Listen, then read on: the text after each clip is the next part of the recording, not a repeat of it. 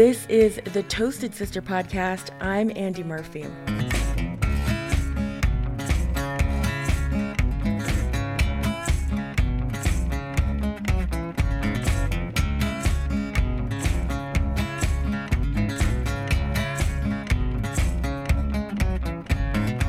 Before the start of the new year, I took a rare family trip to Wisconsin, of all places. My parents, my sister, and I are fans of the Green Bay Packers, and as a gift to our parents, my sister and I planned a whole trip to see the Packers beat the Dallas Cowboys at Lambeau Field. It was one of the most exciting games I've ever been to. I actually lost my voice for a few days because of all the screaming and cheering I did. Anyways, I figured since I was in Green Bay, I might as well swing by and visit the Oneida Nation, which is right by Green Bay. I met up with Becky Webster of Ukwakhwa, Our Foods. It's a farm and a community learning, growing, and cooking space. At the time of this interview, Becky and her husband Steve were preparing to open a trading post. That trading post is now open. You can follow Ukwakhwa on Facebook and Instagram to see their progress. That's Ukwakhwa, U K W A K H W A. In this episode, I talk with Becky about the farm, Oneida history, bringing back trading, the tribe's food system, and all the awesome things that can happen when you just jump in and wing it.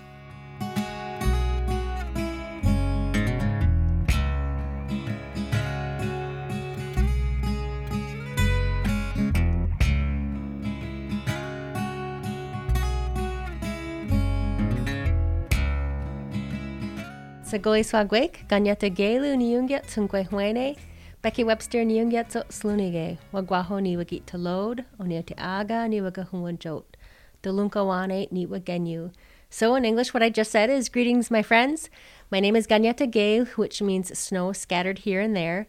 My English name is Becky Webster. I'm Wolf Clan, I'm Oneida, and I grew up near Duck Creek that runs through the Oneida Reservation right, and uh, that's um, Oneida Reservation here in Wisconsin.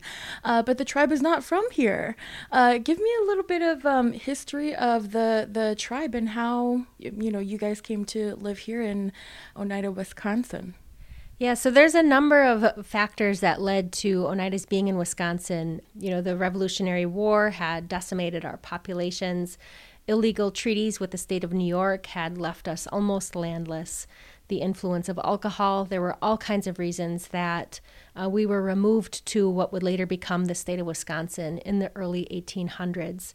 And we knew that we had to find a new homeland in order to be able to survive. And is there still a Oneida tribe in uh, New York area? Yeah, there's still the Oneida in New York, and there's the Oneida of the Thames also. So there, we're three separate communities, but we are all Oneida. And I didn't find out until relatively recently that in the early 1800s, when the Oneida were removed here, that the rest of the Haudenosaunee Confederacy was originally planning on coming with. But uh, for through a series of events and misunderstandings and some fraud on behalf of the government, the other tribes in the Confederacy decided to not come with. And so uh, during that time, how was the food used? You know, through all the violence, um, I know uh, U.S. you know war tactics was to get rid of a lot of food, burn a lot of crops. How did it survive to where uh, your basement is full of uh, seed here? Yeah, so our corn has remained by our side throughout all of time, starting with creation. Like you mentioned, during the war times, our target was our food systems. And I think there's some words of Arthur C. Parker, who was a Seneca anthropologist in the early 1900s. He talked about his reflections on the wartime, and especially during the Revolutionary War when it was just beyond catastrophic about what was happening in our communities and the amount of corn and beans and squash and orchards and homes that were destroyed. That he talked about how they would rather burn our fields and destroy our food than waste a bullet to kill us. Because they knew that if they took out our food that we would not survive. Right right. That's a very common story in uh, native history. So tell me about the the farm here Sorry, I don't know how to pronounce it. I think I know how to spell it now. yeah, so we purchased this land in 2017 and we had the hopes of creating a place where people can come to learn about our foods. Um, from growing them, seed saving, um, harvesting, cooking, making traditional tools and crafts related to our foods. And we shared those aspirations with a faith keeper in our community, and he in turn gave us the name Ukwakhwa Jitnuni Ungwayaya Toslu. It means our foods, where we plant things. So it's more than about planting seeds in the ground, it's about planting these ideas, um, planting a, a way of life, just that philosophy about sharing with our community and regaining that knowledge that had been taken away from us. So I know there's a little bit of snow flurries outside. Um, there's a lot of uh, uh, dried vines and stalks outside, but I'm, I'm, betting it looked very different during the summer. Uh, tell me about some of the foods that uh, were, were growing out here during the the summertime. Sure. So our focus here is on Haudenosaunee varieties of corn, beans, squash, sunflowers, sunchokes, tobacco, lots of different varieties of berries, and we're even starting um, some spots where we're having some fruit trees. So you give people tours here at the farm? Yeah, we love to have visitors here to tour our farmstead. So we have community members that come, visitors from far away come. We have businesses that want to bring their employees here for tours. So we do a lot of that um, coming through and, and showing them what's been going on on the farmstead. And that's mostly during the summer hours or during the summertime because, of course, that's when things are growing and you can really get a good feel for what's happening here. And you started a trading post. Well, at least it, uh, still getting together. Uh, there's a cabinet and a drawer. Uh, beautiful. What is it called? A cabinet? Yeah, yeah. cabinet. cabinet desk area right there where there's going to be a whole line of uh, food there for trade. It's a trading post. Tell me a little bit about this uh, trading post and how how it'll work. So, our idea is that we want to empower people and step out of this box of thinking that our value is determined by a dollar. So, we want to be able to have people have access to our traditional foods and um, we're going to be doing that through a trading and barter system. So we're going to have all of the things that we grow here on the farmstead available, things that we wild forage, like uh, for teas and tinctures. We also have friends that are farmers and have um, animals. So we hope to have some of that available as well, like chickens and maybe some goats and cows and pigs. And so all of that kind of stuff would be available in the trading post. And we also want to have other things too, like maybe some corn husk dolls, some corn husk flowers, some hides, you know, just different things that other people might come in to trade that we'll leave there in the trading post for somebody else to come by because maybe that's something that they're looking for. So we just want it to be accessible for people to have access to and to learn about all of these things that help us care for and celebrate our foods. Your, your husband, right? Mm-hmm. He he was mentioning something about you know there's going to be this um, large um, population of people who are going to be needing uh, care as they grow older. How would a community be? Changed if, uh, especially small native community like yours, like mine back on Navajo Nation, like a lot of other native communities, how do you think they could change if we all kind of had, you know, more of this system of trading and less of this, like, you know, the almighty dollar is the end and start of everything? Yeah, I think it it's going to be a really beautiful transformation. A lot of it happens now, but I think we want to encourage more of that to happen because when you talk with somebody and you want to work out a trade with them, um, normally in the you know the cash system it's how much does this cost? Oh it's ten dollars. Will you take eight. Okay fine. Like that's the transaction. But here it's like well i have you know five pounds of hulled corn flour. What in, in you want to trade me some venison? So that we can have a conversation about that. Like hey i went out and this actually isn't from here. I was on this reservation and, and i got this. And you know to to understand what work goes into these things and to try to to come up with a fair exchange because so many people are so nervous about that. Like i don't know what what is a jar of jelly worth? I don't know. You know this is my grandma's recipe and she taught me how to make it and i'm making it the way that she, you know. So there's all of these stories that get shared too in addition to the transaction itself. And i think that's one of the things that when we have conversations with each other and learn more about each other that people begin to feel more like family. Yeah, I think something that does come with the story um, even tastes a little bit better. Uh, th- there have been a couple of times where I've brought something back to my family and I'm like, okay, I got to tell you this whole story. And then, you know, telling them where it came from, how that person grew it, what, um, you know, they went through to, to put it in this bag for me to purchase, you know, and we're all just like, oh, you know, oh, that's so cool. And we all dig into it and we're like, hmm, like really, really taking care to like taste everything and experience everything from from eating that food. I think I think that's like the the awesome part of of food is that of course stories attached to it and then uh, native stories attached to it. That food just hits different when it's made with love from a community member that has willingly shared it with you and shared that story. Right, right. Um, you have a, a law degree and you're a teacher. You do virtual teaching here in this office here. There's all that, all those beans you're separating down there, and all of this work. And uh, you were just describing out here in the farm. How do you kind of balance your time with all of this? And I see there's like, stuff here for sorry. I'm telling everybody about what's in this office. There's yeah, yeah there's like things that are that are half done. There's uh, corn uh, husk dolls and materials for those mm-hmm. dolls here. Like you know what how, how do you um, uh, manage uh, your time i guess? Well i think it's that even though it, it it's is a lot of work it doesn't feel like work because everything I do I love. It just feels like I'm on one endless weekend where I get to have these amazing adventures mm-hmm. and I I really love my job and the things that I do here on the farmstead directly complement what it is I'm doing at work.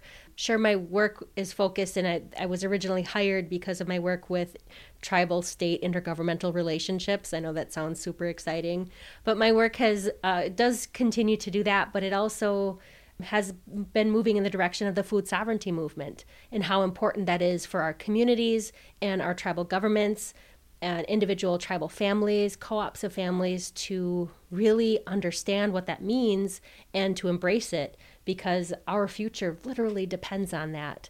And it's about gathering all of that information that had been lost, finding ways to share that with people, understanding that there are some information we don't want to make public and, and some information that we do want to make freely available. So it's a balancing act, it's a lot of work.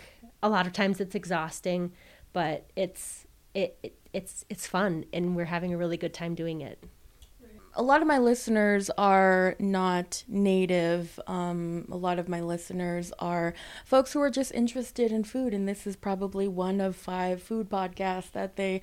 It might be the first time uh, folks are thinking about like tribal government, uh, state uh, um, relationships. Like, what's that all about? Can you just explain um, very simply and as short as you can? Because I know that's like a whole semester of learning here. But can you explain how um, these, uh, why the the relationships are the way they are? Yeah, so the Oneida tribe in particular, we had a reservation here before Wisconsin became a state. Then Wisconsin was formed, and we had, you know, counties and towns and local governments now located on the reservation. Some of us might be familiar with the Dawes General Allotment Act or other allotment acts that broke up tribal land holdings, gave land that was previously owned by the tribal government to individual tribal members, which then fell out of tribal ownership. So on reservations throughout the country, you're going to have you know, state and local governments located there, and you're going to have non members that are located in that shared space. So that leads to either cooperation or litigation.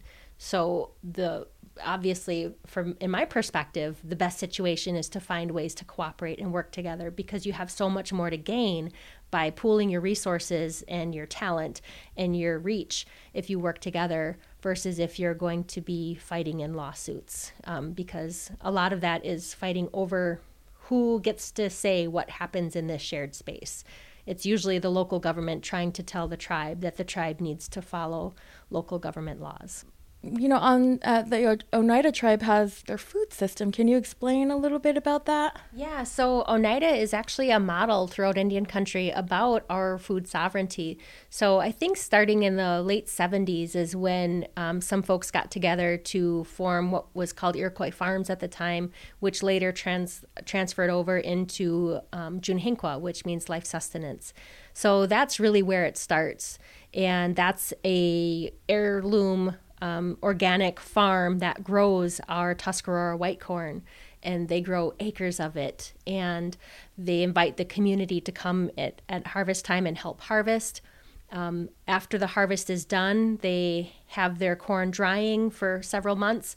Then they send it over to the Oneida Cannery, and that's another tribal department that then processes the corn. So they would, you know, make the uh, dehydrated corn so that people can have an easier time making corn soup. They'll make the different types of flours. Sometimes they'll make corn bread that you can buy. And we used to have an Oneida market. Now we just um, have them in our Oneida one stops, our retail uh, gas stations. So they take those products and then they'll sell them in the stores and make them available for the community.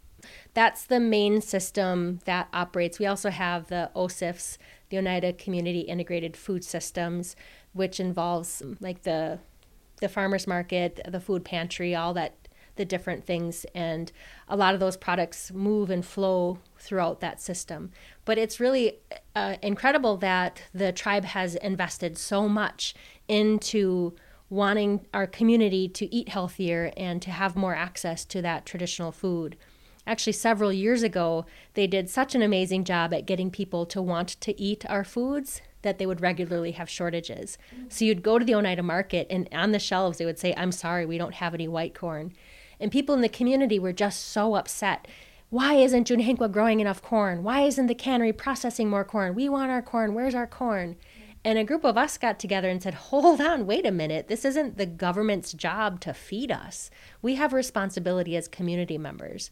So in 2016, we formed a, a co op and we called ourselves Ohelagu, which means among the corn stalks. And as those families who really have no idea what we're doing, we got together and grew a few acres of corn, and we're still um, uh, every year we've been doing better and learning more and growing corn and in turn sharing that corn out with the community. So in addition to what the tribal government is doing our co-op is helping to get more access to that corn for our community. Nice. Ohelagu yes. Okay. Yoyane All right. So, so uh, personally, if I were to go into town, where where could I go to get um, a little sample of something that I could fit in my in my suitcase? Yeah. So you would go to the Oneida One Stop on Packerland for sure. Is the one that it's actually on Packerland and Larson at that intersection and it's called the Larson One Stop because we have another one stop on the Packerland. But at that one gas station is where they the Oneida Market used to be. So now a lot of those products are actually just moved over into the gas station area. Are the corn husk dolls a traditional art form? Yes, the corn husk dolls are a traditional art form and they're used to talk about a story about how we are all community members and we all have roles and responsibilities. Um, it has to do with a woman who is in charge of watching over children, and um, she filled in those responsibilities. And ultimately, as punishment, um, the creator made her into a corn husk doll because, in failing to fulfill those responsibilities, she stared into a pond, um, staring at her reflection because she was so beautiful. And in doing so, um, some children were harmed in that process. Mm. So there's a longer version of that story, a more complete version on our YouTube channel, um, where I share the story as it was told to me by the late Brian Dockstader. I, I really like them. I really like them. I was just telling you, I made a, a very, you know, quick 10 minute version of, of one, but wow, these are really cool. What, what do you use to uh, dye them? There's a blue one and a red one there. Right now, we're just using RIT dye, but I do want to try to figure out how to use more of our natural dyes.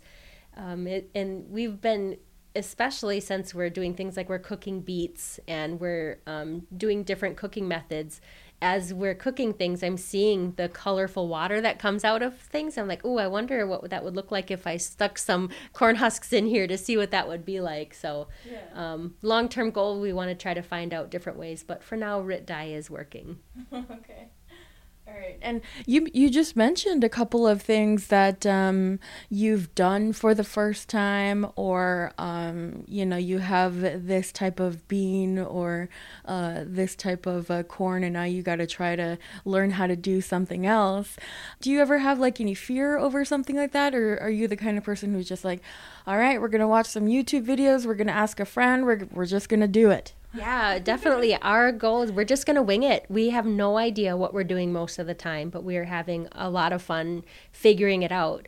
Um, we didn't plant our first indigenous seeds until 2015. So we're still really new at this and we are so excited about it. And we are just really enjoying that process of, of having the seeds teach us, having uh, community members that know of these ways to teach us, reaching out to friends all over the United States and even even into you know Mexico and South America to to just teach how they're caring for their foods so that we can turn around, gather that information, and make it accessible for other people.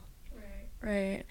Just a really big uh, uh, need of community out there to learn from. I mean, I, you mentioned some people I'm familiar with. I mentioned some people uh, you're familiar with. So you know, it, it's um, you know, it's really inspiring knowing that there are uh, folks like you who are, you know, just learning things for the first time, and then, um, you know, you're gonna wing it in the future and see see how it goes. But um, it's it's very cool that you seem very very comfortable, you know, just going out there and trying something like that. I think there are a lot of people, you know, folks like myself who are just like, oh my god. I, I don't think I can, or you know, I, I, think it's like too hard, or you know, how am I going to find time to do this and that when I have all this other kind of, all these other kinds of responsibilities to do? But um, yeah, I think eventually there, there, I think there are a lot of us, you know, who who really want to, you know, just dive in to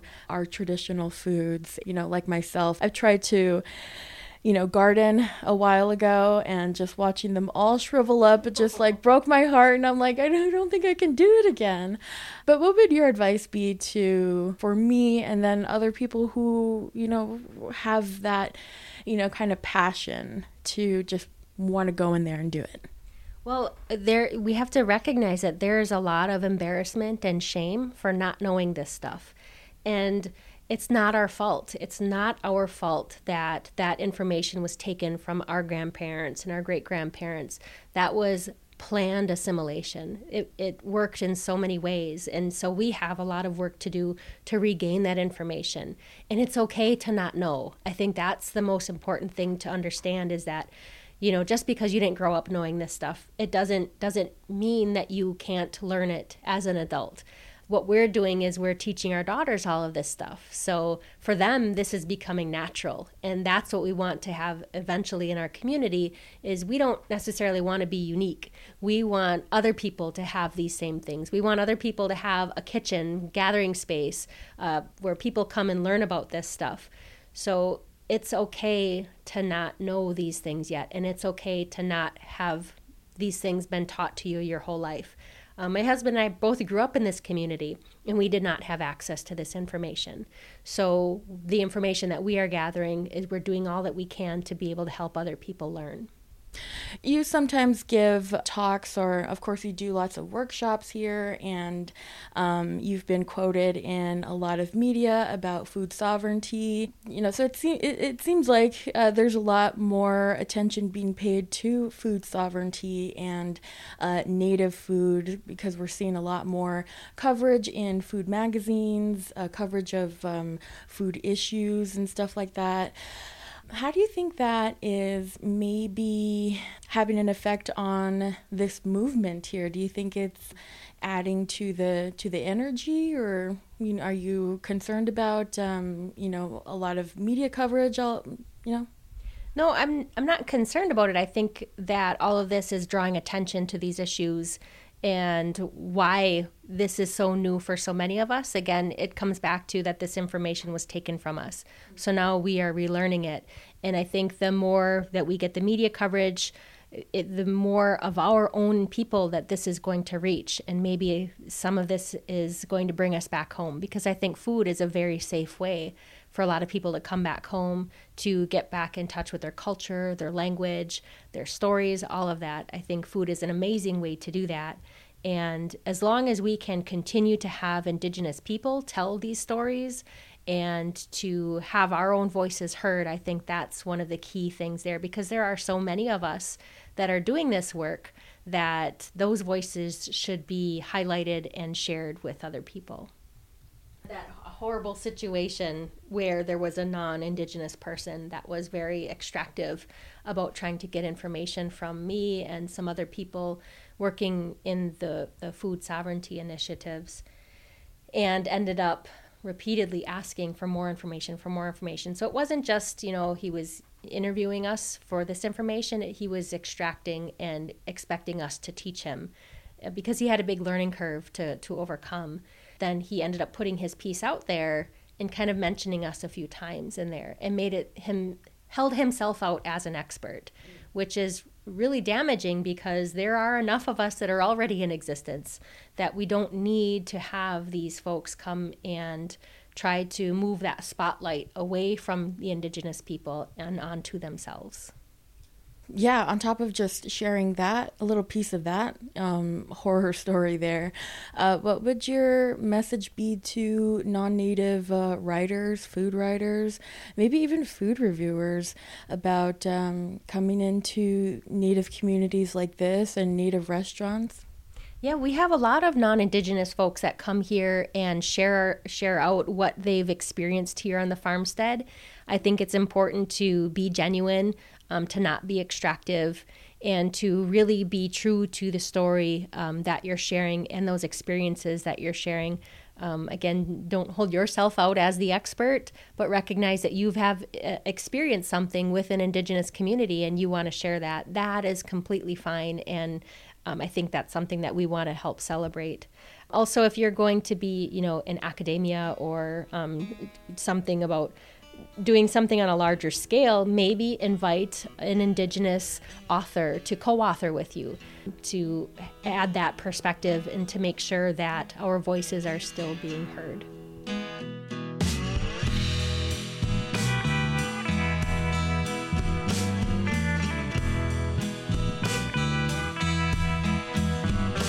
That was Becky Webster from the Oneida Nation of Wisconsin. Her book, In Defense of Sovereignty Protecting the Oneida Nation's Inherent Right to Self Determination, comes out on February 14th. It focuses on a 20 year power struggle between the tribe and the neighboring town of Hobart, which Becky witnessed as a young lawyer for the tribe. Links to Ukwakhwa are in the show notes and toastedsisterpodcast.com. I'm taking a trip to Los Angeles this month to see what the indigenous food there is all about. Follow me on social media at Toasted Sister Podcast and at Andy Murphy 13 on Instagram. If you want to support the work I do here, please consider becoming a patron on Patreon. And speaking of patrons, thank you to new patrons Samantha and James Briding. You can also support this podcast with a purchase from the shop at toastedsisterpodcast.com. And please share these episodes with your friends and networks. Editing help by Soul Traverso. Music by C.W. Ione. I'm Andy Murphy, creator, host, and producer of the Toasted Sister podcast. Have a good night.